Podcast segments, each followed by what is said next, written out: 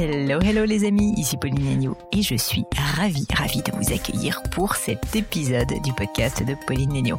Avant qu'on se lance dans l'épisode du jour, je ne peux pas m'empêcher de vous demander un petit service. Fait, c'est pas si petit comme service.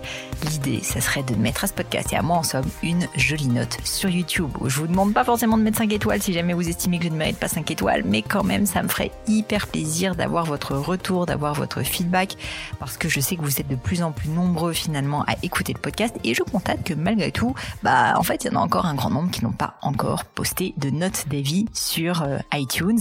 Donc je sais que c'est un peu pénible, mais si vous aimez ce podcast, si vous aimez mon travail, si vous voulez me récompenser d'une certaine manière, pensez-y. Franchement, ça prend deux minutes et vous me ferez ma journée. J'adore plus que tout lire les avis que je vois sur iTunes. Merci, merci à vous et à tous ceux qui ont déjà posté d'ailleurs.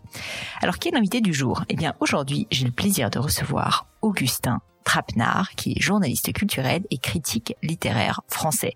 Vous connaissez sans doute ses émissions phares, Boomerang sur France Inter, 21 cm sur Canal et depuis peu, Plumard, que je vous invite à découvrir sur Brut. Si l'épisode vous a plu, pensez à envoyer un petit mot à Augustin sur Instagram où il est très actif, c'est at Augustin Trapenard, je suis sûr qu'il en sera ravi. Il m'a dit qu'il avait hâte d'avoir vos retours. J'ai profité de sa présence pour parler de son parcours bien sûr, mais aussi pour lui demander une sorte de masterclass géante sur l'art de poser des questions. Parce que j'estime qu'Augustin a un talent de dingue dans le domaine. C'est aussi un peu mon métier maintenant et c'était donc pour moi l'occasion rêvée de progresser et d'apprendre à ses côtés. Au-delà de ça, on a parlé du pouvoir des livres pour nous faire changer, de son combat pour utiliser la culture comme un outil d'intégration avec l'ONG Bibliothèques sans frontières, et je vous mets le lien vers cette ONG dans les notes de l'épisode. On a parlé de l'art d'écouter, de non-dit, ou encore de comment se construire quand on est différent. Bref, un épisode dense, profond, mais émaillé de plusieurs fous rires assez irrésistibles, tant Augustin a un humour décapant. Mais je ne vous en dis pas plus et laisse place à ma conversation avec Augustin Trapenard. Bonjour Augustin. Bonjour Pauline. Je suis ravie de t'accueillir. Moi aussi. Bon, on va devoir reparler ton petit déjeuner un moment, je te préviens. Mais avant ça, euh, j'aimerais, je suis obsédée par une question qui est l'art de poser des questions. Ouais. Et comme tu es un petit peu un pro, je t'avoue que là j'ai une légère pression d'être face à toi. Euh, et je me suis dit que tu allais me faire un espèce de cours magistral, si tu l'acceptes. Certainement pas, quelle horreur. Hein. Le Alors pas magistral. pas magistral, on sait que ça c'est pas notre cas à tous les deux. Mais euh, par contre une conversation sur le sujet pour que je puisse progresser ainsi que nos auditeurs. Et alors du coup, je me suis farci un certain de tes interviews. Je t'ai depuis 24 heures. J'ai l'impression de vivre avec toi. J'ai beaucoup apprécié. Euh, je sais que tu sais que tu as du talent, mais quand même, ça fait du bien euh, de te flatter un petit peu. Moi, ça me fait du bien qu'on me le dise. Bah, voilà. Moi, je, je suis trouve... pas sûr de le savoir. Mais bah, bon, moi, je trouve que tu as un talent de dingue. Sympa. Et donc, je voulais, euh, je voulais essayer de comprendre euh, quelque chose parce que ce qui m'a marqué le plus dans ton style d'interview, c'est que je trouve que tu arrives à faire parler les gens. Oui. Et parfois des personnes qui, j'imagine, ne sont pas faciles à faire parler parce qu'elles ont déjà tout vu, tout fait, fait des centaines et des centaines d'interviews où on leur pose toujours les mêmes questions. C'est surtout que j'interviewe des artistes, Ouais. euh, Pauline, et que la parole de l'artiste, contrairement à la parole de l'expert, du journaliste ou du politique, c'est une parole qui n'est pas suturée, comme on pourrait dire de point de suture, tu vois. C'est une parole qui n'est pas fermée. C'est une parole qui peut être trébuchante, tremblante, souvent même anarchique. Et c'est ça qui m'intéresse, moi, particulièrement. C'est la raison pour laquelle j'ai choisi, vraiment, au-delà de, de mes études, de ma formation euh, et de mon intérêt pour les arts, d'interviewer des artistes. Parce que je pense que leur parole est totalement salutaire. Aujourd'hui, euh, j'ai l'impression, et je le dis d'autant plus facilement que je passe euh, sur France Inter le matin, euh, après une grande interview matinale, où souvent euh, sont interviewés euh, des politiques, des experts ou des journalistes. Je passe après une parole qui est très suturée, qu'on peut retrouver d'ailleurs euh, dans leurs tweets, dans leur prise de parole publique. Les artistes... euh, d'un jour à l'autre, ils peuvent dire complètement le contraire. Alors il arrive hein, qu'on ait des artistes souvent américains ou alors extrêmement bien Mm. rodés, qui aient une parole un petit peu euh, formatée, mais c'est quand même rare. Euh, ça reste quand même un espace de, de parole créative qui me paraît absolument passionnante. C'est vrai que c'est pas évident de les faire parler, de raisonner de, euh, avec eux euh, toujours, parce que quelquefois je peux entendre tout et son contraire dans la parole d'un artiste.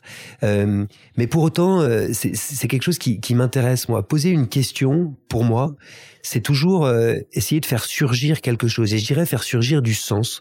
Du sens au sens euh, vraiment de, de la pensée, mais aussi du sens au sens de l'émotion. C'est quelque chose qui, qui Mhm. m'intéresse beaucoup. Je pense qu'on a accès à une personne vivante, euh, qu'on a la chance de, de, de lui de- d'essayer de faire surgir quelque chose d'elle. Et si on peut faire surgir à la fois de la pensée et de l'émotion, on, on a accès à, à cette vie-là. Mais je trouve que ça se sent et que tu arrives à mettre ces personnes à l'aise alors qu'elles peuvent, j'imagine, être sur la réserve. Je pense que ça dépend euh, beaucoup de la préparation de l'entretien. Moi, souvent, quand on me demande qu'est-ce que c'est une bonne question, je réponds toujours une bonne question. Déjà, ça ne veut pas dire grand-chose. Il n'y a jamais de mauvaise question. À partir du moment où cette question, euh, elle est sincère, à partir du moment où on se la pose, et à partir du moment où elle est suffisamment ouverte pour pouvoir faire surgir quelque hmm. chose, c'est une question euh, qui est valable. c'est une question qui est, qui est juste. moi, après, dans l'exercice de mon métier, je vais essayer de varier des questions fermées et des questions ouvertes parce que la question fermée, par laquelle on peut répondre que par oui ou par non, c'est une question qui permet de donner du rythme euh, aussi. Et euh, puis, quand il y a suffisamment de rythme, je fais surgir une question ouverte où là s'ouvre quelque chose d'autre et je vais pouvoir jouer comme ça du rythme. Ce qu'il faut que j'ai du rythme quand même. Ça reste quand même un exercice euh, et une construction. Mais pour ce qui est euh, des, des, des, questions, de, de l'art de la question, je crois qu'en fait, une question ne va pas sans celle qui la précède et celle qui la suit. Et c'est très important parce que quelquefois, on essaye de détacher, on essaie de trouver, de chercher la bonne question. Mais en fait, il n'y en a pas qu'une. Une bonne question, ça s'amène, mmh. ça se prépare. Euh, je te donne un exemple. Je me souviens d'un jour où euh, un compte euh, Twitter qu'ils ont appelé Question Trapnar pour reprendre. je connaissais pas. pour reprendre mes questions, mes questions plus farfelues les unes que les autres, avait noté à juste titre que j'avais demandé à Lydie Salver qu'est-ce qui vous fait jouir? Lydie Salver, grande romancière française quand même, vraiment. Et, évidemment, si je la croise dans la rue, je vais pas lui dire Lydie Salver qu'est-ce qui vous fait jouir? En revanche, pour cette romancière qui a pu écrire des textes érotiques, qui a pu réfléchir sur ce que c'était que les notions de désir, euh, de plaisir ou d'orgasme, euh, petit à petit dans l'interview faire surgir cette question. Je trouve ça, je trouve ça quand même, euh, je trouve ça quand même fort. Et donc c'est ça. En fait, cette question, je ne l'aurais jamais posée. De but en blanc. De but en blanc. Il faut que ça se prépare. Et d'ailleurs, plus on prépare une bonne question, et plus elle devient, la réponse devient fascinante. Je voulais parler préparation parce que j'ai lu et j'ai vu aussi, puisque tu as fait beaucoup d'interviews sur YouTube. Euh, c'est vrai ah, que j'ai vu et laisse tomber, je les ai toutes regardées, je crois, et j'ai trouvé ça très intéressant parce que tu expliques à quel point tu prépares tes interviews. Et je pense que certaines personnes pourraient se dire non, mais il a juste du talent, il parle, il parle bien, donc il arrive à amener des questions. Mais j'ai la sensation qu'au contraire, et euh, je le sais d'autant plus que je sais que tu aimes la méthodologie, euh, que tu que tu as pu en fait vraiment, bah tu dis que tu amènes des questions et c'est vraiment ça, c'est-à-dire qu'on sent que tu sais où tu veux arriver et que tu commences à un point A pour arriver en fait au Z et que c'est pas arrivé là par hasard. Oui, c'est exactement ça. Euh, je pense que ça se prépare. La radio après est un média extrêmement écrit. Hein. Moi, mm. mon domaine de prédilection, ça reste quand même la radio. Je pense que c'est c'est vraiment un média extrêmement écrit dans le sens où où les choses se préparent. Et je pense que sur le service public notamment, on doit quand même à notre public une certaine exigence euh, de rigueur, euh, de sens, de préparation. C'est quand même la moindre des choses, euh, je trouve. Et, et je le dis d'autant plus facilement que je travaille dans un groupe privé qui est le groupe Brut et j'ai travaillé pendant des années à Canal+. Et je peux le dire, travailler dans un groupe privé, dans un groupe public, ça n'est pas la même chose. Ça nous engage pas de la même façon. C'est, je pense que c'est important de le, de le rappeler. Mais c'est vrai que la question de la préparation est absolument centrale. Moi, ce que je dis toujours, c'est que j'ai des points de repère. effectivement, je pars d'un point A, j'arrive à un point B, qui va m'emmener petit à petit à un point En fait, mon conducteur, c'est-à-dire vraiment la, fiche que j'ai devant les yeux et que j'ai écrite et qui va me permettre de, conduire en fait l'entretien, il pourrait se résumer à quatre ou cinq questions, mais j'écris beaucoup plus que hmm. ça pour mieux détruire.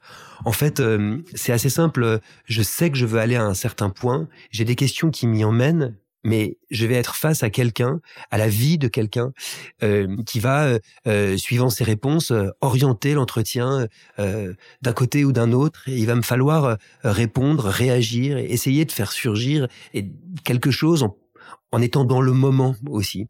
En fait, on, on prépare énormément pour mieux tout dépréparer. Mmh. C'est l'école du désapprentissage, en fait, j'ai l'impression. Ouais, c'est la maîtrise qui vient, euh, qui est telle que finalement tu peux être surpris. Oui, et, et je suis assez touché par ce que tu dis. Euh, c'est vrai que moi aussi, hein, euh, en tant qu'auditeur ou en tant que spectateur, quand je regarde un entretien à la télévision, quelquefois c'est tellement fluide, c'est tellement simple qu'on se dit mais c'est facile de faire ce métier en mm. fait, et on se rend pas forcément compte des heures de préparation qu'il y a auparavant. En fait, l'émotion, par exemple, c'est quelque chose qui se construit. Mm. Euh, faire surgir euh, les larmes euh, d'un invité, euh, faire surgir l'éclat de rire chez l'invité ou alors chez l'auditeur ou le spectateur, puisque quand on s'adresse, quand on pose une question, quand on fait un entretien, on, en fait, on a plusieurs personnes à qui on s'adresse, la personne en face de soi, mais aussi toutes les personnes qui écoutent ou qui regardent. Ça, c'est quelque chose, ce sont des choses qui se construisent, en fait, qui se préparent. Là encore, question après question. Euh, c'est une affaire de rythme, c'est une affaire de, de surprise, euh, c'est une affaire de, de, de tension, de, d'accroche aussi. Et je pense qu'on l'apprend avec l'expérience, mais je pense que tout cela se travaille. Et c'est quand même la moindre des choses. On a face à nous, enfin moi j'ai la chance quand même de recevoir des gens qui sont euh, euh, passionnants, que j'ai choisis euh, parce que je pense que leur parole est intéressante et fait sens dans le monde, euh, mais aussi à propos de leur œuvre, à propos de leur art. Et je pense qu'il y a la moindre des choses, c'est d'avoir préparé et de faire en sorte qu'ils puissent faire surgir d'eux-mêmes quelque chose euh, qui va nous, nous enrichir. Tu sais, en regardant beaucoup de tes interviews, je me suis dit que tu libérais beaucoup la parole. J'ai vraiment eu cette sensation qu'en fait, il y a certaines personnes qui ont pu passer dans ton émission et qui elles-mêmes ne s'attendaient pas finalement à dire ce qu'elles ont dit. Elles ont elles-mêmes été surprises finalement par euh, le déroulé euh, et par en fait leur réponse, quoi. C'est vrai que la parole de l'artiste en particulier, on en parlait tout à l'heure, est une parole qui, à mon sens, se délivre mm. ou se délie. Euh, c'est pas quelque chose d'évident euh, de parler, de se confier. On a ces pudeurs qui sont liées à, notre entourage, à notre éducation, à une sociologie euh, très souvent. Et euh, il s'agit quand même de d'essayer de, faire tomber quelques barrières, à mon avis, pour qu'il se passe quelque chose. C'est toute cette idée du moment de radio ou du moment de télévision. Il faut quand même, à un moment donné, qu'il se passe quelque chose. Moi, je me remets toujours moi-même en question quand un entretien... Euh, c'est pas qu'il se passe pas bien, parce que j'ai tellement préparé que ça peut pas mal se passer, mais... Euh, quand il y a pas grand chose qui en ressort, je me dis c'est toujours de ma faute en fait. J'ai pas su à un moment donné libérer la parole ou délier la parole. C'est marrant effectivement. C'est comme si elle était euh, euh, parfois un peu cadenassée. Mais qu'est-ce qui cadenasse nos paroles? C'est une vraie question. Hein. Notre éducation, je le disais tout à l'heure, notre entourage. Euh, oui, c'est ça. Nos tabous sociaux, nos peurs. Oui. Moi-même, hein, je suis pas forcément très à l'aise quand on me pose des questions. je m'en rends compte. C'est peut-être d'ailleurs pour ça que j'en pose. Augustin, dis-moi, est-ce que tu as une ou quelques interviews qui te viennent à l'esprit comme étant des, des, des moments où tu as vécu avec cette personne une rencontre particulière? Parce qu'une fois de plus, ce que je trouve très particulier, c'est que c'est assez court comme temps. Et le fait de se dire en 10 minutes, 15 minutes, tu peux réussir à faire une vraie rencontre, créer une émotion, un lien avec cette personne, surtout des personnes euh, aussi médiatiques que celles que tu interviews, ça doit être assez, euh, assez étonnant. Alors ça aussi, c'est, c'est une vraie construction. C'est-à-dire quand j'ai créé Boomerang, par exemple, puisque je pense que tu fais référence à cette émission sur Inter, en fait, euh, ce que j'ai voulu, c'était casser les rythmes d'entretien qu'on pouvait entendre ici ou ailleurs. Moi-même, je venais du grand journal où on me demandait parfois sur Canal+ de parler d'un livre en 45 secondes. Donc je me disais, je voyais un peu les limites hein, de l'exercice et je me suis dit et si j'étirais les temps de parole? Et si au lieu de séquences de 4-5 minutes qu'on peut voir à peu près partout à la radio, je proposais sur une heure de grande écoute hein, euh, des séquences de 11-12 minutes. Ce qui fait qu'en fait, j'en vais en avoir trois mm. et ces trois séquences vont donner ce que j'appelle l'illusion du temps de parole. C'est-à-dire qu'à la fin de l'entretien, on se dit mais quand même, on a quand même pas mal parlé. Il y a pu avoir des silences, il y a pu avoir euh, du temps. Tout ça, c'est vraiment une construction euh, vraiment euh, presque mathématique de ce que c'est qu'une émission de radio. Il faut se souvenir que sur France Inter, et en fait, à Radio France, quand on nous confie une émission, on est producteur de cette émission. C'est-à-dire qu'on invente, en fait, on mm. crée l'émission et on s'entoure des personnes de notre choix, la plupart du temps, pour essayer de faire en sorte qu'elle soit, qu'elle nous ressemble le plus. Alors ça a des avantages, hein, on est très très libre. Ça a des inconvénients, c'est que quand ça se passe mal, c'est nous qui sautons. Mais pour revenir à ta question des souvenirs de, de grands moments d'entretien, eh ben, je pense que justement, ce sont ces moments où euh, quelque chose qui n'était pas prévu va surgir. Je pense à ce moment, par exemple, avec une grande chorégraphe euh, Anne-Theresa Kersmaker, euh, donc immense chorégraphe, euh, de, donc, qui, qui, a un discours sur la danse euh, extrêmement précis et qui face à moi, qui est peut-être pas tous les tous les éléments, je travaille beaucoup, mais je suis pas, j'ai pas une formation de danseur ou, ou, ou d'études euh, de chorégraphie, s'est retrouvée à faire acte de pédagogie et je me souviens qu'à un moment donné, elle m'a fait danser. C'est-à-dire qu'à la radio, je crois que je lui ai posé une question qui est importante pour moi, qui est à quel moment en fait est-ce qu'on se met à danser, à quel moment est-ce qu'on commence à danser? Après tout, je suis moi-même maintenant en train de bouger. Est-ce que pour autant je danse? Où commence la danse en fait? C'est une question euh, à mon avis centrale du mouvement.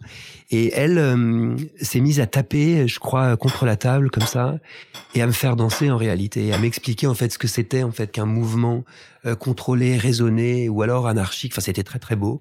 Je me souviens de ce moment-là où quelque chose est totalement dépassé. Je me souviens aussi de moments, euh, là très clairement, euh, quand tu me poses la question, euh, hors antenne. C'est-à-dire au moment où je fais par exemple le journal de la culture, où l'invité est face à moi et je le vois pendant que je parle, hein, pendant que je donne les actualités du jour, je le vois respirer, et vivre quelque chose et faire un peu le bilan de ce qu'il vient de dire, ou pendant le moment du mmh. disque où on peut discuter. Il y a un vrai disque où on peut discuter pendant trois minutes. Et je me souviens notamment d'un d'un moment extrêmement fort avec un, auteur pour la jeunesse qui venait juste de me confier un drame de son enfance et qui a compris euh, en me regardant pendant l'entretien, pendant qu'on parlait, espèce de fil invisible, hein, espèce de ça c'est très troublant euh, qu'il m'était peut-être euh, même sans doute arrivé quelque chose de similaire. Et au moment où j'ai lancé le disque il m'a regardé il m'a pris la main et il m'a dit et vous c'était qui? C'était quand et là je me suis dit, il s'est passé quelque chose en fait. Ça, c'est vraiment un entretien où il s'est passé quelque chose puisque euh, il y a eu ce, fil invisible euh, qui nous a reliés. On s'est entendu, on s'est compris. Euh, ça, c'est quelque chose que je trouve magnifique. Un lancement de disque aussi, quelquefois. Juste quand on lance un disque. Pour moi, la radio, ça reste quand même ça, un endroit où on passe des disques.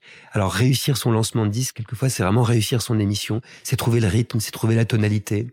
Je me souviens par exemple euh, d'un jour où je recevais encore une fois un romancier pour enfants dans, euh, ce jour-là et, et, et, je disais qu'on avait 10 ans et j'avais lancé la chanson d'Alain Souchon, j'ai 10 ans et je me souviens que c'était un très beau lancement de disque où je me souviens d'un entretien avec la grande romancière euh, noire américaine Toni Morrison que j'étais allé faire à New York chez elle. Et je me souviens qu'elle me parlait euh, euh de sa mère qui chantait quand elle était petite et je lui avais passé le Summertime de Mahalia Jackson et que dans son regard embué, dans le tremblement de ma voix, je savais que c'était une émission extraordinaire, rien qu'en lançant le disque et en disant euh, euh, on écoute euh, la plus belle des berceuses, le Summertime de Mahalia Jackson, vous êtes sur France Inter avec Tony Morrison, vous écoutez Boomang.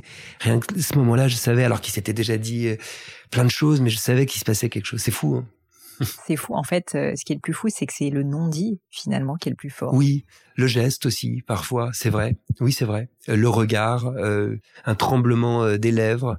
Euh, et alors, c'est une des raisons pour lesquelles, tu sais, je décris mon invité euh, dans Boomerang.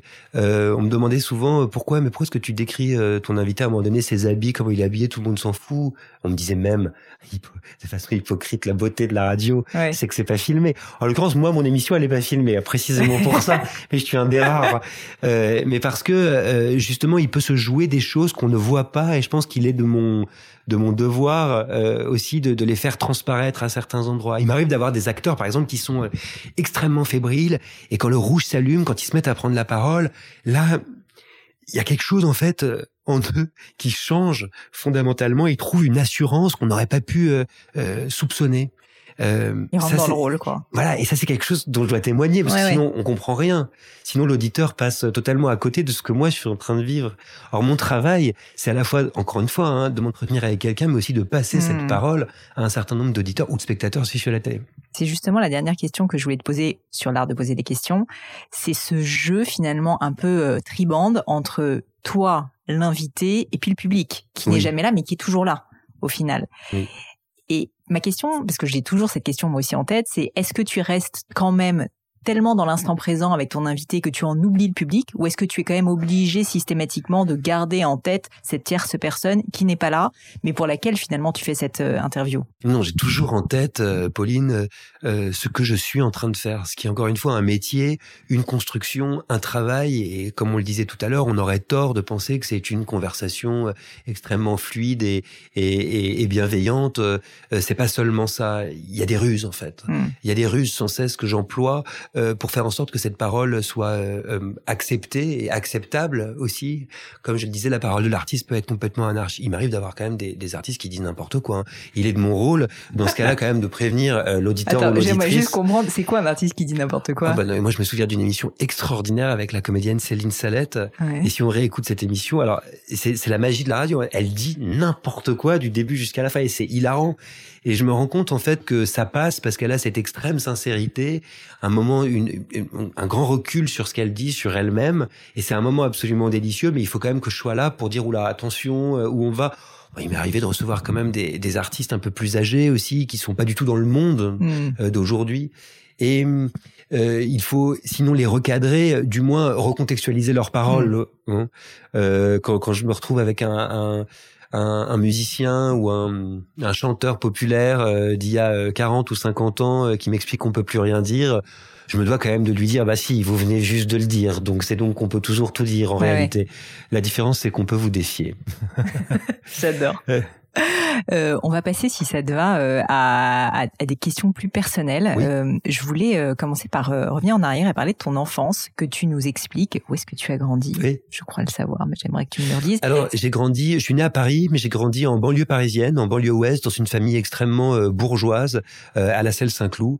et puis, mon père, qui travaillait dans la banque, a été nommé en Angleterre. Et du coup, je suis parti vivre avec mes deux grands frères et ma petite sœur qui venait juste de naître à Wimbledon, euh, qui est euh, tout près de Londres, euh, banlieue cossue hein, de Londres. Mais il se trouve, pour la petite histoire, que mon père a été foutu à la porte au bout de trois semaines, un mois. Ah, et en fait, il a été au chômage euh, pendant cette année et demie et il retournait en France en bus pour aller essayer de trouver du travail. On l'avait mis au placard et très vite on l'avait viré et il a caché complètement euh, ce grand échec professionnel euh, à sa famille. Ah bah moi j'en ai, je, l'ai su beaucoup plus tard. Je pense que mon frère aîné, euh, Thomas, on a eu conscience, mais ça n'était pas dit de façon explicite. Et ouais, il se, il se, dissimulait en fait pour pas montrer qu'il était qu'il était au chômage. Il est très vite retombé sur ses pieds pour avoir une grande carrière dans la banque. Euh, quand il est quand on est revenu en France, mais quand même plus tard. Cela dit, il nous a fait un cadeau euh, magnifique, c'est qu'il nous a parlé, appris à, à parler anglais. En l'occurrence, moi, j'ai appris à lire et à écrire euh, en anglais, et ça a déterminé mon parcours scolaire et universitaire, puisque j'ai fait des études de littérature anglaise. Je le sais bien, je le sais bien. Bah, on va le dire, Pauline. On va le dire. On va le dire. En fait, je te connais. Je te connais parce que tu as été mon étudiante. tu es mon prof, mais encore et toujours. Voilà, exactement. à l'école normale sup, où j'étais euh, jeune agrégé et je me souviens très bien de toi, euh, où je tenais des cours de méthodologie euh, de la dissertation. Messieurs, et dames, il y a quelque chose de fabuleux qui s'est passé. Non, mais je tiens à le dire. Il rendait des cours de méthodologie de la dissertation passionnants. Je pense qu'on l'a bien compris. Et donc, c'est avec grande fierté que je vois, et avec euh, mon, mon, étudiante avoir ce succès-là. Alors, tu sais que c'est drôle par ailleurs, parce que récemment, j'interviewais une romancière que j'admire beaucoup, qui s'appelle Alice Zénitaire, et euh, Alice Zénitaire, euh, vraiment, j'invite tous tes auditeurs et tes auditrices à la lire. C'est vraiment une très très grande romancière à mon avis et très jeune. Euh, J'arrive et elle me dit, euh, mais vous ne me reconnaissez pas? Et je lui dis ah non, alors euh, pas du tout. Enfin, je vous ai lu, mais mais, mais vous avez été mon colleur en Cagne. Alors il faut expliquer en fait quand on était en classe préparatoire littéraire en Hippocagne et surtout en Cagne pour préparer aux oraux euh, de, du concours donc de l'école normale supérieure. Il y avait souvent des intervenants extérieurs qui, qui étaient des sortes de répétiteurs et qui donnaient mmh. un sujet qu'on n'aimait pas trop en général. Qu'on n'aimait pas trop et, et elle m'a expliqué que je lui avais mis un 3 mmh. euh, sur 20 euh, sur euh, je ne sais quel texte. Ça m'étonne pas toi parce que je me rappelle que t'étais dur. dur hein. T'étais dur. Hein. C'est pas trop mon genre.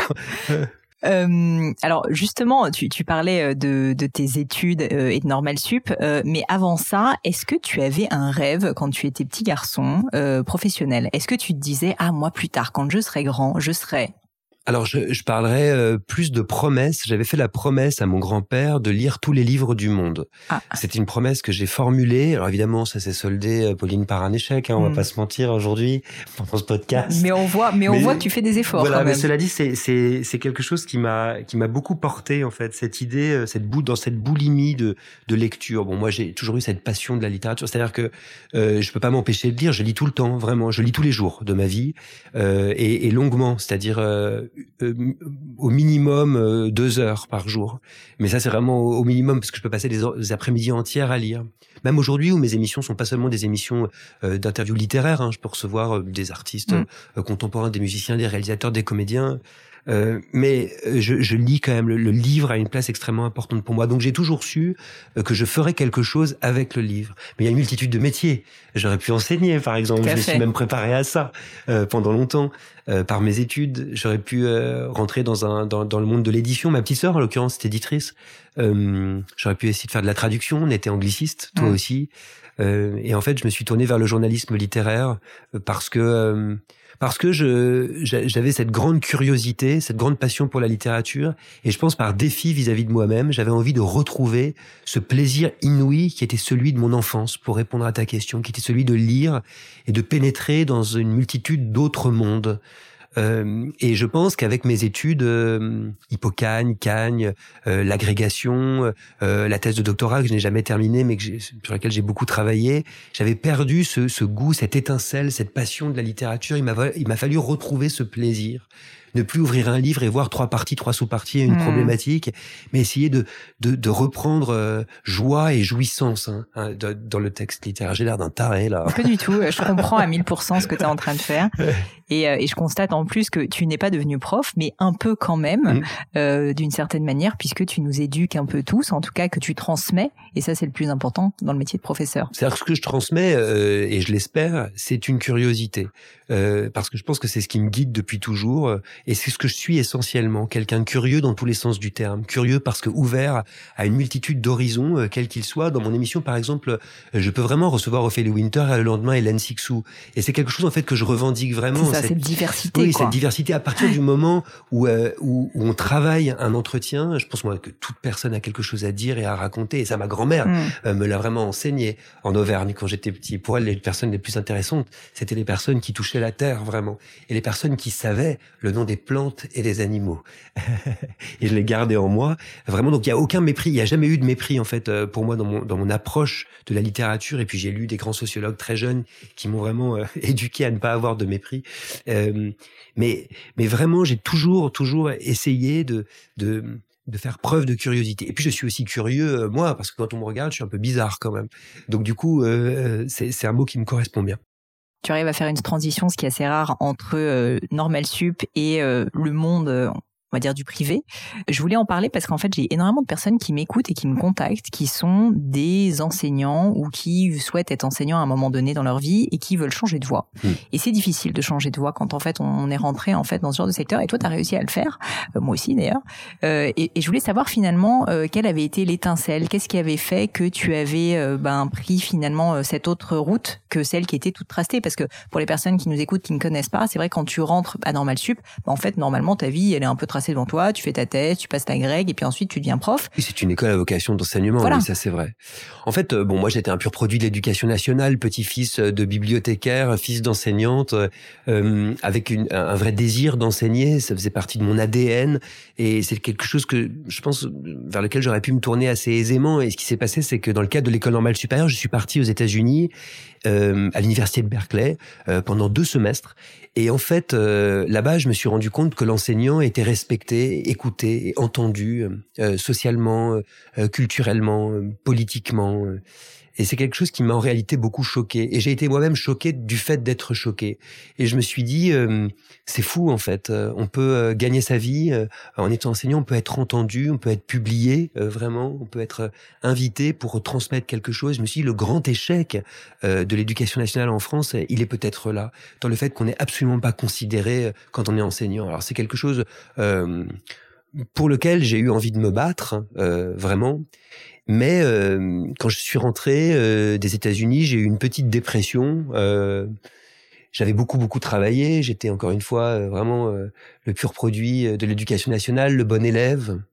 Et j'ai commencé à faire des piges à droite, à gauche pour le magazine littéraire, pour le magazine Elle. C'était une époque où le journalisme, c'était quand même assez facile d'en faire. Il y avait beaucoup de place, il y avait beaucoup de, de, curiosité de la part des grands patrons euh, de journaux. Euh, on m'a fait faire de la radio quand même assez vite. Euh, et petit à petit, en fait, j'ai abandonné l'éducation nationale pour préférer cette curiosité et la possibilité d'être entendu et peut-être aussi la possibilité de transmettre autrement, effectivement, avec une audience, avec un public. Euh, plus large que celui d'une salle de classe. Mais je le dis avec pas mal de regrets aussi, hein, parce que c'est quand même le rêve d'une vie euh, euh, qui a été qui a été que, que j'ai changé petit à petit. Et par exemple pour ma maman qui est enseignante, pour qui c'est extrêmement important que je devienne prof. je pense que ça n'a pas été forcément facile. pendant très longtemps, elle m'a fait comprendre que c'était bien beau de faire le guignol à la télé, mais que en réalité rien n'était mieux qu'une salle de classe. Et j'ai énormément de respect pour les enseignants. C'est vraiment pour moi nos héros nos grands héros. Est-ce que tu peux me parler de Bibliothèques sans frontières? Oui. Euh, alors en fait, ça, déjà, ça me touche que tu m'en parles parce qu'en fait, il y a, il y a quatre ans, je suis devenu le parrain de cette ONG, de cette association, euh, et en fait, ça a changé ma vie. C'est-à-dire que pendant des années, de fait, euh, dans les euh, studios de, de, radio, sur les plateaux de télévision, j'avais expliqué à tout le monde que la culture changeait le monde. J'en avais l'intuition, mais j'en avais pas véritablement la preuve. Il a fallu que Bibliothèques sans frontières me contacte. Je pense que euh, Patrick Veil, qui est un grand historien de l'immigration, personnalité extraordinaire. Si un jour tu viens à l'interviewer, euh, écoutez mon émission, m'a contacté et je leur ai dit mais moi euh, j'ai pas envie d'être le parrain, c'est-à-dire de faire un post Instagram, ouais, et merci, au revoir, euh, d'aller au gala euh, chaque année. non, si, si, je deviens votre parrain, c'est-à-dire que j'aimerais vous accompagner, vous accompagner sur le terrain. Et il m'a dit aucun problème. Et je suis parti euh, de Palerme, dans un centre d'accueil de réfugiés, euh, jusqu'aux États-Unis, où on a installé euh, des bibliothèques dans des lavomatiques parce qu'on s'est rendu compte que c'était le lieu de sociabilité privilégié des populations noires les plus précaires, d'une bibliothèque de la paix en Colombie, où se réconcilient les, les, populations locales avec les anciens FARC, parfois dans le même village, jusqu'à un camp de réfugiés au Bangladesh, le plus grand camp du monde, à Kutupalong, où on a six programmes. Je suis parti en Jordanie, où on a créé le premier tournoi de e-sport euh, de football dans un camp de réfugiés, euh, jusqu'au Burundi où on a un programme magnifique avec les enfants des rues et en les accompagnant comme ça et en voyant le travail très simple hein, euh, en faveur euh, de l'éducation, de l'information et de la culture autour d'une bibliothèque auprès des personnes les plus vulnérables et dans des situations d'urgence et surtout dans la langue des bénéficiaires. C'est-à-dire qu'on n'arrive pas avec le petit prince en Colombie en français. Non, non. Euh, en Colombie, tous les livres vont être en espagnol et la bibliothèque va avoir un contenu qui a été choisi par des documentalistes, par des bibliothécaires pour être approprié, si tu veux, pour les bénéficiaires. Je trouvais que c'était une association extraordinaire par sa jeunesse, par sa créativité, par la beauté de ses programmes. On a par exemple des programmes incroyables euh, à Marseille, euh, notamment euh, intergénérationnels, où les jeunes vont interviewer, nous qui avons aujourd'hui tous les deux un micro, les anciens, pour recréer justement du lien. Comment se passe la culture? Comment est-ce qu'elle se transmet? Quel vecteur est-ce que ça peut être? Et surtout, quelle liberté est-ce que ça peut permettre? Tous les jours, Bibliothèques sans frontières me montre en fait euh, ce que c'est. Ça peut aller de, si tu veux, d'une lutte contre des situations d'illettrisme dans le nord de la France euh, euh, jusqu'à l'accueil de réfugiés dans les hôtels sociaux en France. C'est c'est passionnant en fait. C'est partout. C'est là et ça fait partie de ma vie. Et et, et j'en suis extrêmement fier en fait on le sent déjà. Euh, et, j'avais lu une étude il y a quelque temps qui disait que euh, à quel point les personnes qui n'ont pas accès à la culture, à des livres, des gens, on se rend pas compte qu'il y en a énormément. Ah oui, quand on est euh, en France privilégiée comme on l'est. Notamment les situations d'illettrisme. La France a le plus grand taux d'illettrisme de l'Europe occidentale. Et on se rend compte que quand on met à disposition des livres, des ouvrages, les personnes en fait vont s'y intéresser. Et ça c'est fou parce que je pense qu'il y a cette image aujourd'hui avec la télé, etc., qui est que si tu veux, si tu mets des jeunes face à des livres, en fait ils s'en foutent quoi. Que globalement la littérature c'est pas pour eux. Mais en réalité il y a pas mal d'études scientifiques qui te montrent que ces personnes-là n'ont pas l'habitude, n'ont pas accès, mais que si jamais tu leur donnes, si jamais elles peuvent y avoir accès, en fait elles vont s'y intéresser. Je te dis pas que c'est le cas pour tout le monde, mais globalement il y a quand même vraiment un impact qui est assez important. Et du coup ensuite sur euh, leur euh, esprit critique, etc.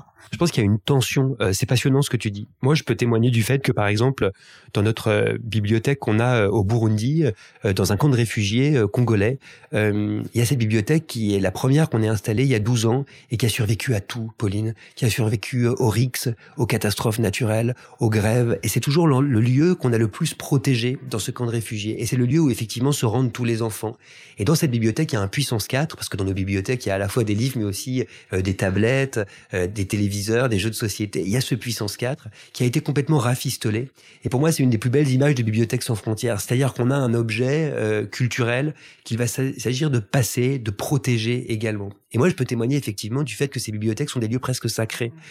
Mais à côté de ça, je te disais, c'est une tension. Il y a aussi, et c'est très important, cette frontière invisible euh, que constitue euh, le mot bibliothèque, l'espace de la bibliothèque. Je me souviens, euh, à Aulnoy-Emery, dans le nord de la France, on a un programme magnifique avec une association qui s'appelle Mots et Merveilles, qui lutte contre les situations d'illettrisme. On leur a passé une de nos bibliothèques, justement, avec un contenu euh, sur ce sujet, hein, sur, sur les situations d'illettrisme, pour aider les gens à, à s'en sortir. Et je me souviens d'un père qui accompagnait sa petite fille et qui disait, bah moi je vais pas rentrer. Alors je lui disais, bah, pourquoi? Il me disait mais parce que moi je sais pas lire, donc je rentre pas dans la bibliothèque. Et c'est intéressant, ça montre bien qu'en fait la bibliothèque c'est un espace qui peut être excluant, c'est un espace qui peut faire peur, euh, qui peut renvoyer à quelque chose de l'ordre de la domination. Et il faut toujours essayer de désacraliser euh, en même temps euh, cet espace-là, de sorte qu'il devienne accessible. C'est tout notre travail en fait avec Bibliothèques sans frontières, c'est d'essayer de travailler de concert avec les bibliothécaires pour emmener la bibliothèque hors les murs, dans des lieux où on la trouve pas forcément et pour que les gens y aillent plus facilement. Si on en revient euh, à toi, euh, on parlait de Normal Sup, on parlait de, des débuts de ta carrière dans le monde, euh, dans le monde bah, du média, on va dire, dans le monde de la radio notamment. Finalement, tu as changé un certain nombre de fois de, de postes entre France Inter, entre euh, Brut maintenant, justement, je voulais en parler également. Et en fait, à chaque fois, je retrouve ce fil directeur de vouloir démocratiser un accès à la culture, de vouloir rendre des écrits souvent, alors ça peut être d'autres objets culturels qui sont souvent perçus comme un peu inaccessibles, beaucoup plus euh, beaucoup plus accessibles justement au grand public. Et je trouve ça très intéressant. Je voulais savoir si c'était une démarche de ta part en fait de, tu vois parce que tu aurais pu rester si tu veux dans ton théo de sphère un peu normal sub, j'ai fait ma thèse, euh, je suis quelqu'un d'intelligent qui est très bosseur, etc. Et puis tu restes un peu tu vois dans un entre-soi. Et en fait là tu as quand même clairement fait le choix de la transmission et de la démocratisation. Mais parce que moi la littérature a sauvé ma vie en fait, sauver ma vie en tant que personne. J'étais euh, quelqu'un d'extrêmement euh, renfermé sur moi-même, très seul, euh, pas du tout à l'aise en, en, société. Et quelle que soit d'ailleurs la société, que ce soit l'espace de la famille ou l'espace de l'école, euh, ou ailleurs de façon plus grande. Et en fait, euh, la littérature m'a donné confiance. Moi, j'ai toujours vu ça comme un modèle d'intelligibilité de la vie ou du monde. Ça m'a appris en fait à vivre euh, littéralement, à traverser la rue, à aimer, à quitter quelqu'un, à mieux manger, à respecter les gens autour de moi, la nature, le monde, à comprendre et je, pense que c'est un outil trop beau et trop jouissif, mais littéralement, quand je dis jouissif, c'est littéral en fait, pour ne pas être partagé. Hum, quand on a une passion, euh, c'est quand même merveilleux de pouvoir essayer d'avoir la chance en plus de, pouvoir la partager. Et c'est ce que j'essaye euh, euh, vraiment de faire. Et je pense que on se protège en fait énormément quand on transmet la littérature sans la transmettre vraiment. On protège son petit précaré, on protège sa domination sociale, culturelle, mais on n'y gagne rien en fait. Moi, ce que j'aime, c'est justement montrer à quel point on peut, à partir d'un livre, euh, pas forcément changer, mais comprendre en fait.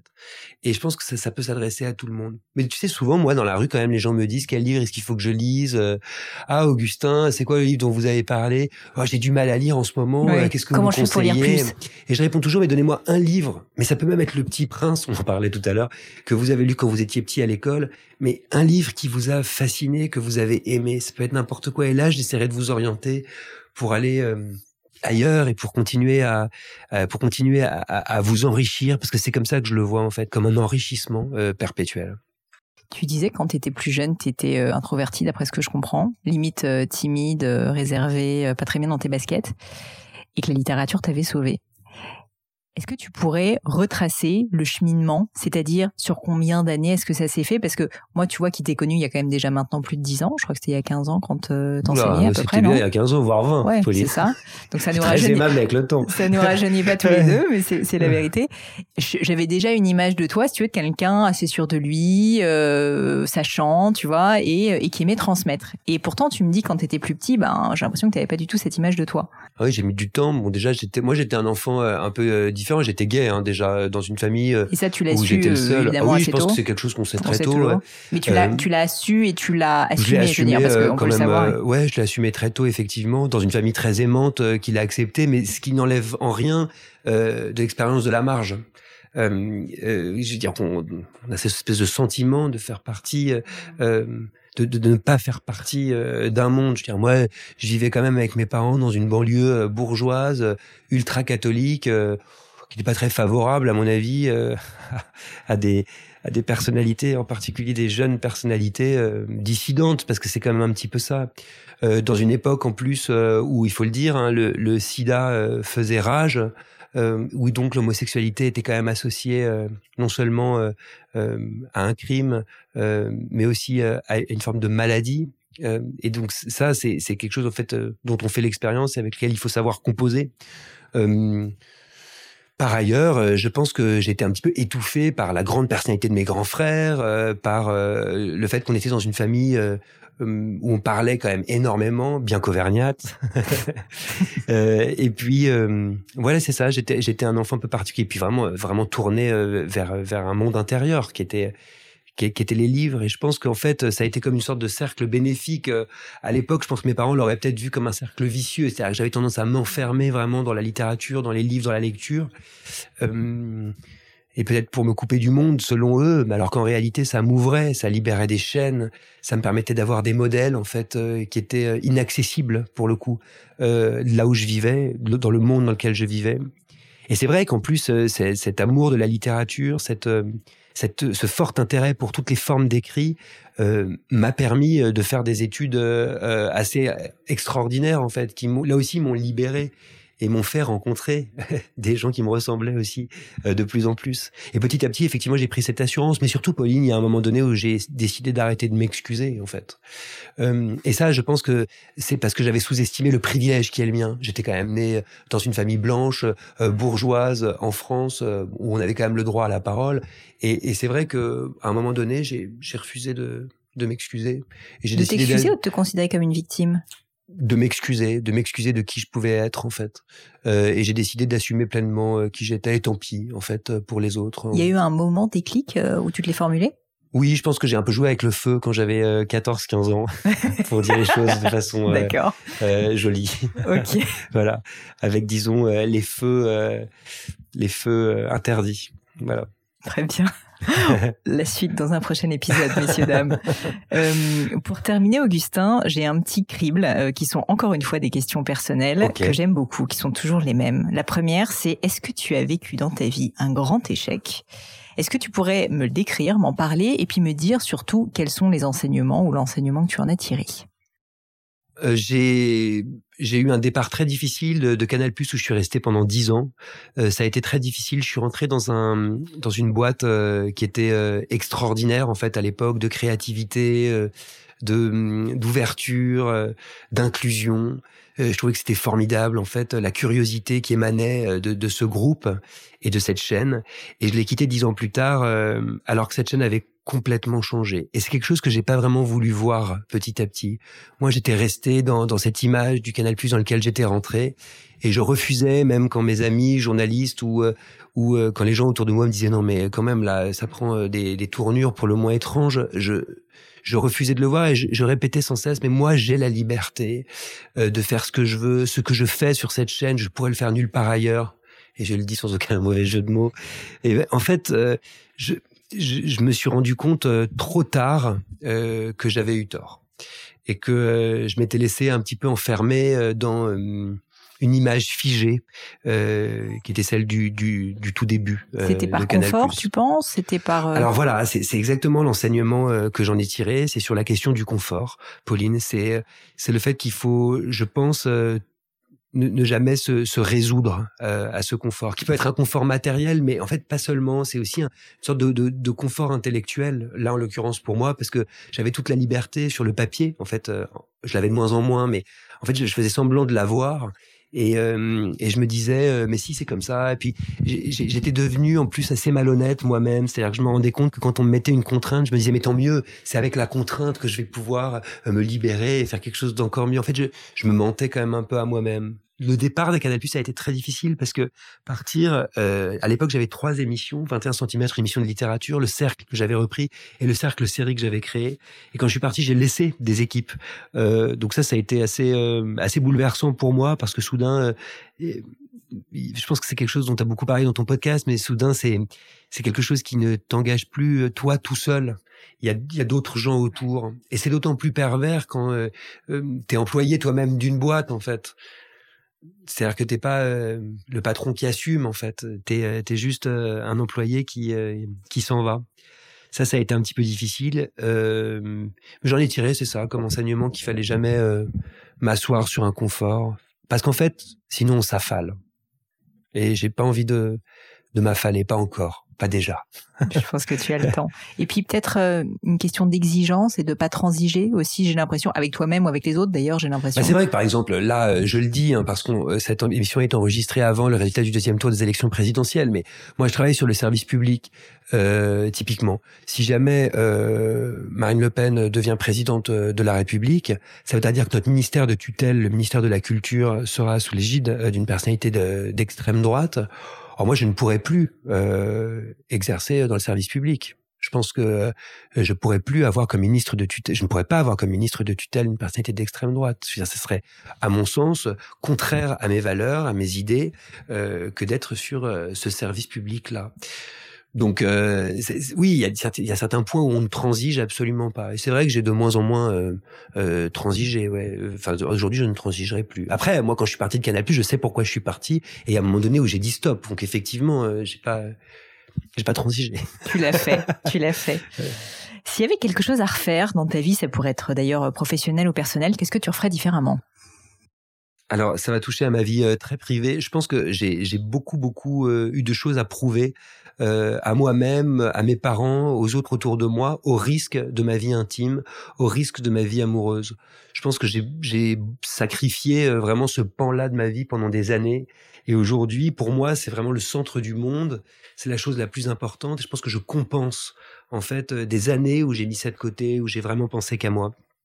Aujourd'hui, je suis dans une période de ma vie où j'ai quelqu'un avec qui je vis, que j'aime infiniment, avec qui j'essaye de fonder une famille, avoir des enfants. C'est, euh, c'est, ça prend euh, beaucoup plus d'espace que ça n'a jamais pris euh, auparavant, et ça me remplit de bonheur. Je pense que si j'avais eu, si je pouvais refaire, je referais ça plus tôt.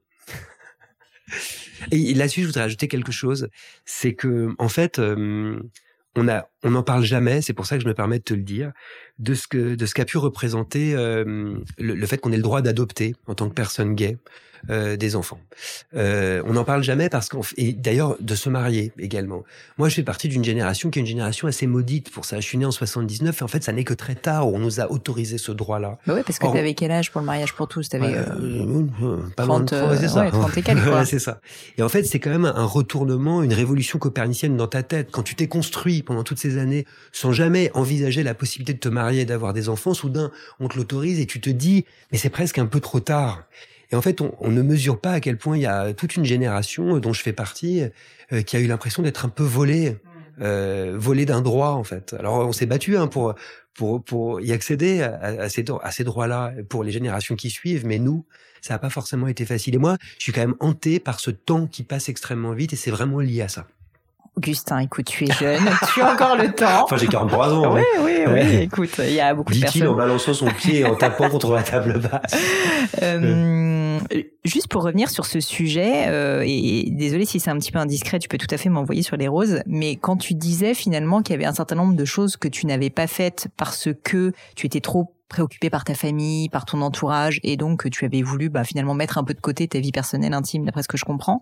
Euh, Est-ce que tu penses que c'était parce que le regard de ta famille avait trop d'importance pour toi Juste pour que je comprenne, tu vois, finalement, qu'est-ce qui avait été euh, l'élément déclencheur de cette euh, de cette frustration? Je pense qu'il y avait une exigence de la part de, de mes parents euh, depuis toujours. J'étais celui qui réussissait bien à l'école et il fallait que je que que, que tout ça se matérialise en fait.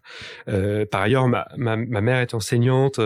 Pour elle, ses études étaient extrêmement importantes. Elle avait des grandes, de grandes envies en fait pour moi. Et je pense que l'exigence, je me la suis mise moi tout seul. J'ai cette personnalité-là. Je suis très exigeant vis-à-vis de moi-même. J'essaye toujours de, de, donner le meilleur de moi-même. Mais quand on fait ça, on sacrifie toujours d'autres choses. Euh, et c'est ce que j'ai, c'est ce que j'ai fait en fait. Donc non, je pense pas que c'était vraiment le le regard. C'était aussi mon regard sur moi-même. Mais il faut pas oublier en fait que hum, quand on est, euh, quand on se sent marginalisé, comme ça a été mon cas par ma sexualité, mais mais pas seulement aussi ma, par ma personnalité aussi, euh, on est extrêmement exigeant et on, on se déprécie aussi euh, perpétuellement. Et j'ai mis du temps à mettre ça de côté et à en fait euh, m'assumer. Tu sais, en anglais, on dit pas assumer son homosexualité, on dit vraiment to be proud. C'est ça. En fait, à trouver une forme de fierté en fait dans ce que j'étais. Ça a mis du temps. et mais aujourd'hui, je j'en suis fier. Eh bien, tu, tu as bien raison et tu peux.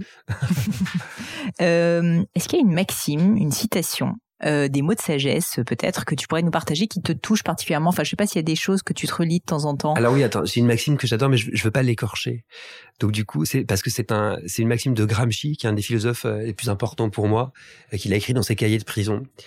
Il écrit le vieux monde se meurt, le nouveau monde tarde à apparaître, et dans ce clair obscur surgissent des monstres. Voilà. Bon, de toute façon, Gramsci, c'est quelqu'un qui me guide euh, énormément, euh, qui m'a toujours guidé dans, ma pensée, notamment ses réflexions politiques. Mais ce, ce, ce, cette phrase est extraordinaire au regard euh, de ce qui nous habite et ce qui nous occupe aujourd'hui. Cette tension entre l'ancien et le nouveau monde qui en réalité est extrêmement vieille en fait. Et surtout ce que ça peut produire en fait comme comme monstre pour lui, c'est-à-dire comme comme déformation, comme comme créature euh, du pire. Euh, ça, c'est quelque chose qui me qui, qui, qui, qui me passionne en fait aujourd'hui, qui me passionne, qui m'effraie aussi. Mais je pense que la seule façon de s'en sortir, d'y échapper, c'est justement par euh, la, pensée, euh, la pensée d'un philosophe comme Gramsci justement qu'il énonce. Et, et je pense qu'il faut essayer, toujours essayer de prendre de la hauteur, de prendre de la distance, d'essayer de réfléchir en fait euh, aux choses et en particulier dans cet entre-deux-mondes euh, qu'on habite. Je trouve très belle cette phrase parce que la notion de clair-obscur, je la trouve vraiment intéressante sur le fait qu'en fait, les choses ne sont pas noires ou blanches, évidemment. Non. Euh, et n'oublie pas que le clair-obscur, c'est aussi le lieu des démons, en fait. Le lieu où, c'est un, espace, une atmosphère profondément inquiétante, étrange, euh, qui semble toujours un peu étrangère aussi.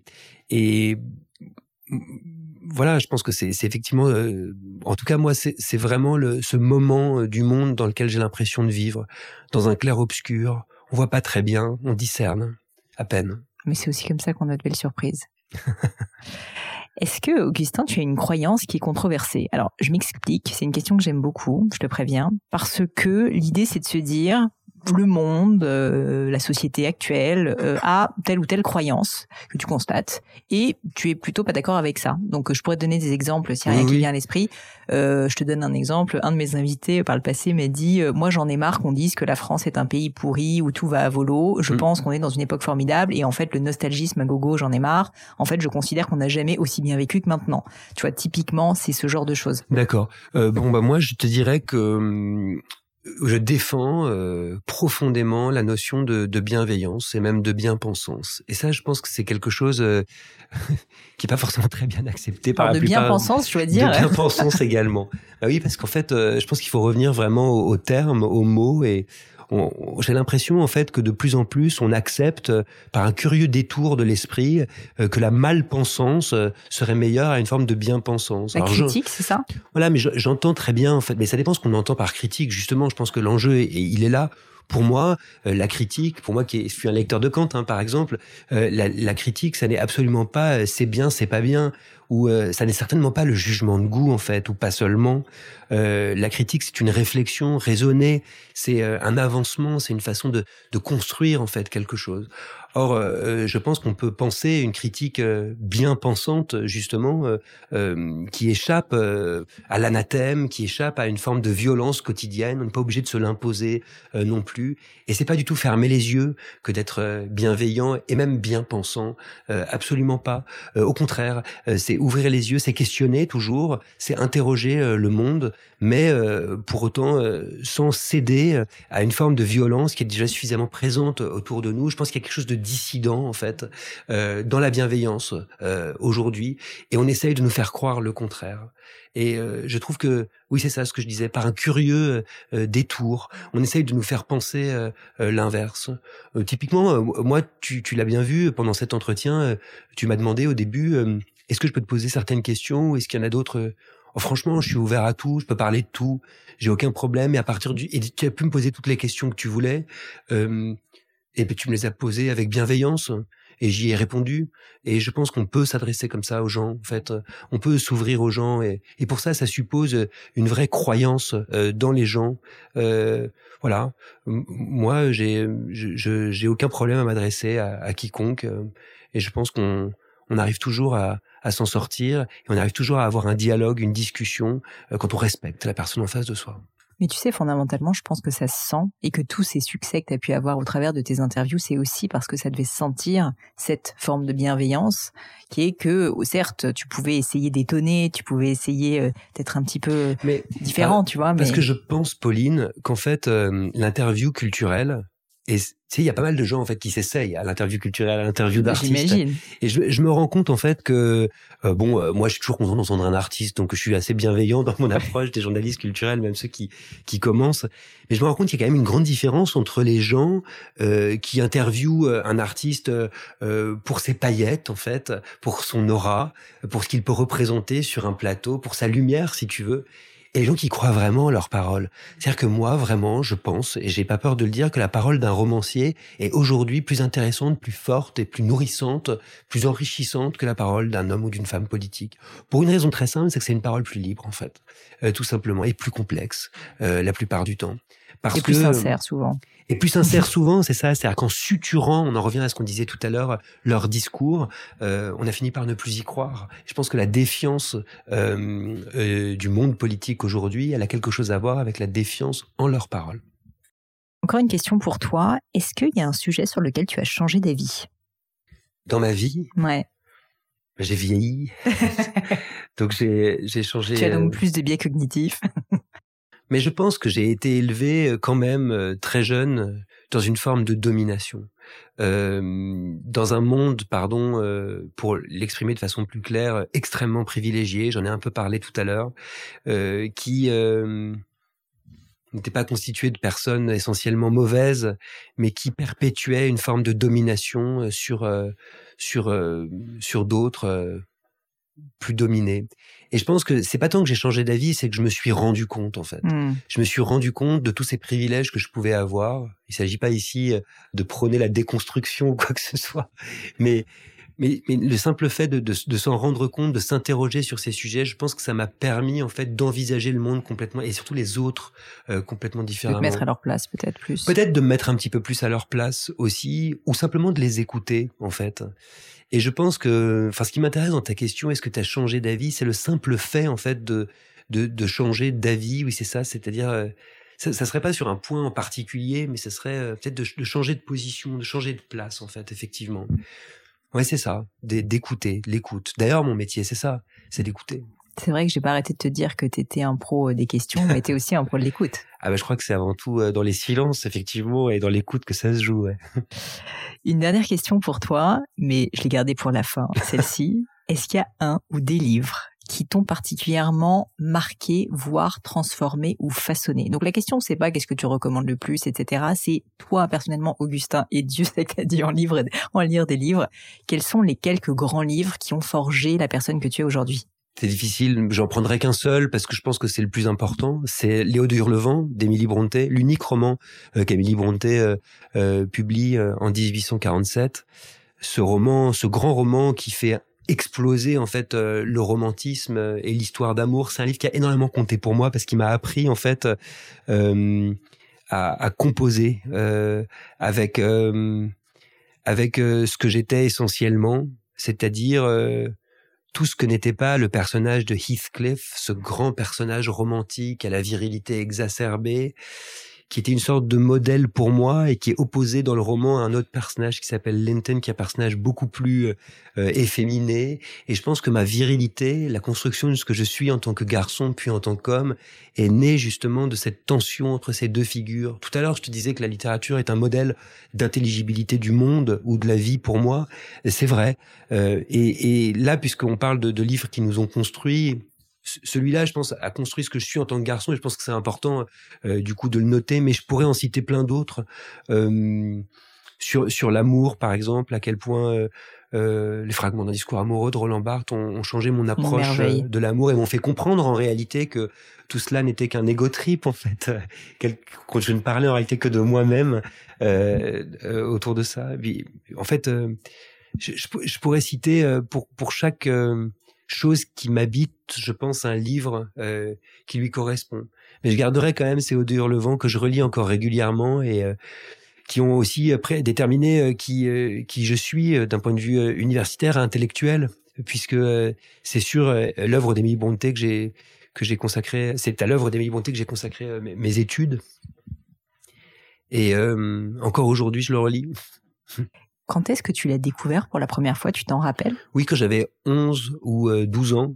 Euh, C'était un livre alors, j'étais intéressé moi-même pour avoir vécu en Angleterre par la littérature anglaise, et c'était un livre qui était euh, sur la table de nuit de ma grand-mère, euh, qui était une euh, grande lectrice et qui avait cette particularité, c'est qu'elle écrivait euh, dans les marges des livres. Elle prenait des notes. Souvent de façon extrêmement critique et malveillante. On en parlait tout à l'heure. Par exemple, je me souviens en fait, ton esprit critique vient d'elle. Non, mais je me souviens qu'elle avait des, des, des recueils de poésie et qu'elle barrait les métaphores et qu'elle disait c'est faux, un oiseau ne ment pas. Ah d'accord.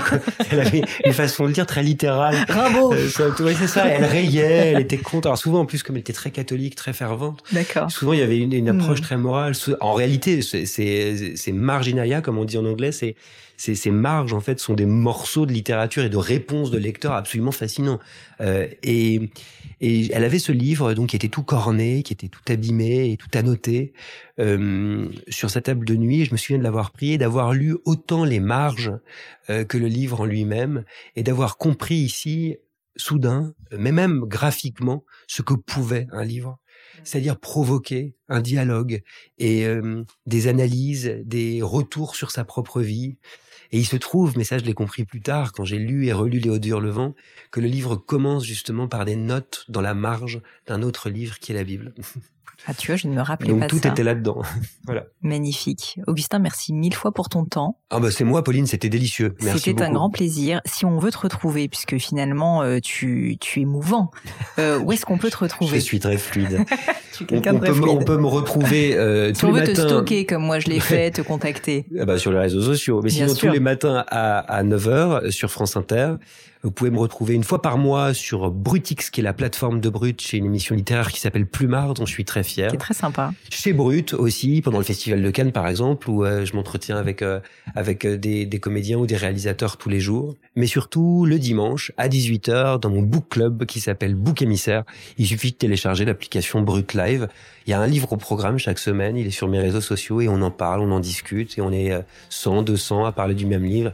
Et en fait, il y a rien de plus délicieux que de partager ce plaisir ou ce déplaisir d'un livre avec, avec tout le monde. Merci mille fois, Augustin. C'est moi. Bye bye les amis, c'est la fin de cet épisode, mais avant de vous quitter, quelques détails en plus. D'abord pour toutes les infos sur le podcast et cet épisode, ça se passe sur paulinegno.com, vous aurez tout promis, juré. Aussi, si vous souhaitez me contacter pour me poser des questions, me proposer de nouveaux invités, eh bien n'hésitez pas à le faire directement sur LinkedIn, Instagram ou YouTube, je vous attends. Enfin, encore mille merci de m'avoir écouté jusqu'ici, j'espère de tout cœur que ça vous a plu et je vous dis à très vite pour un nouvel épisode.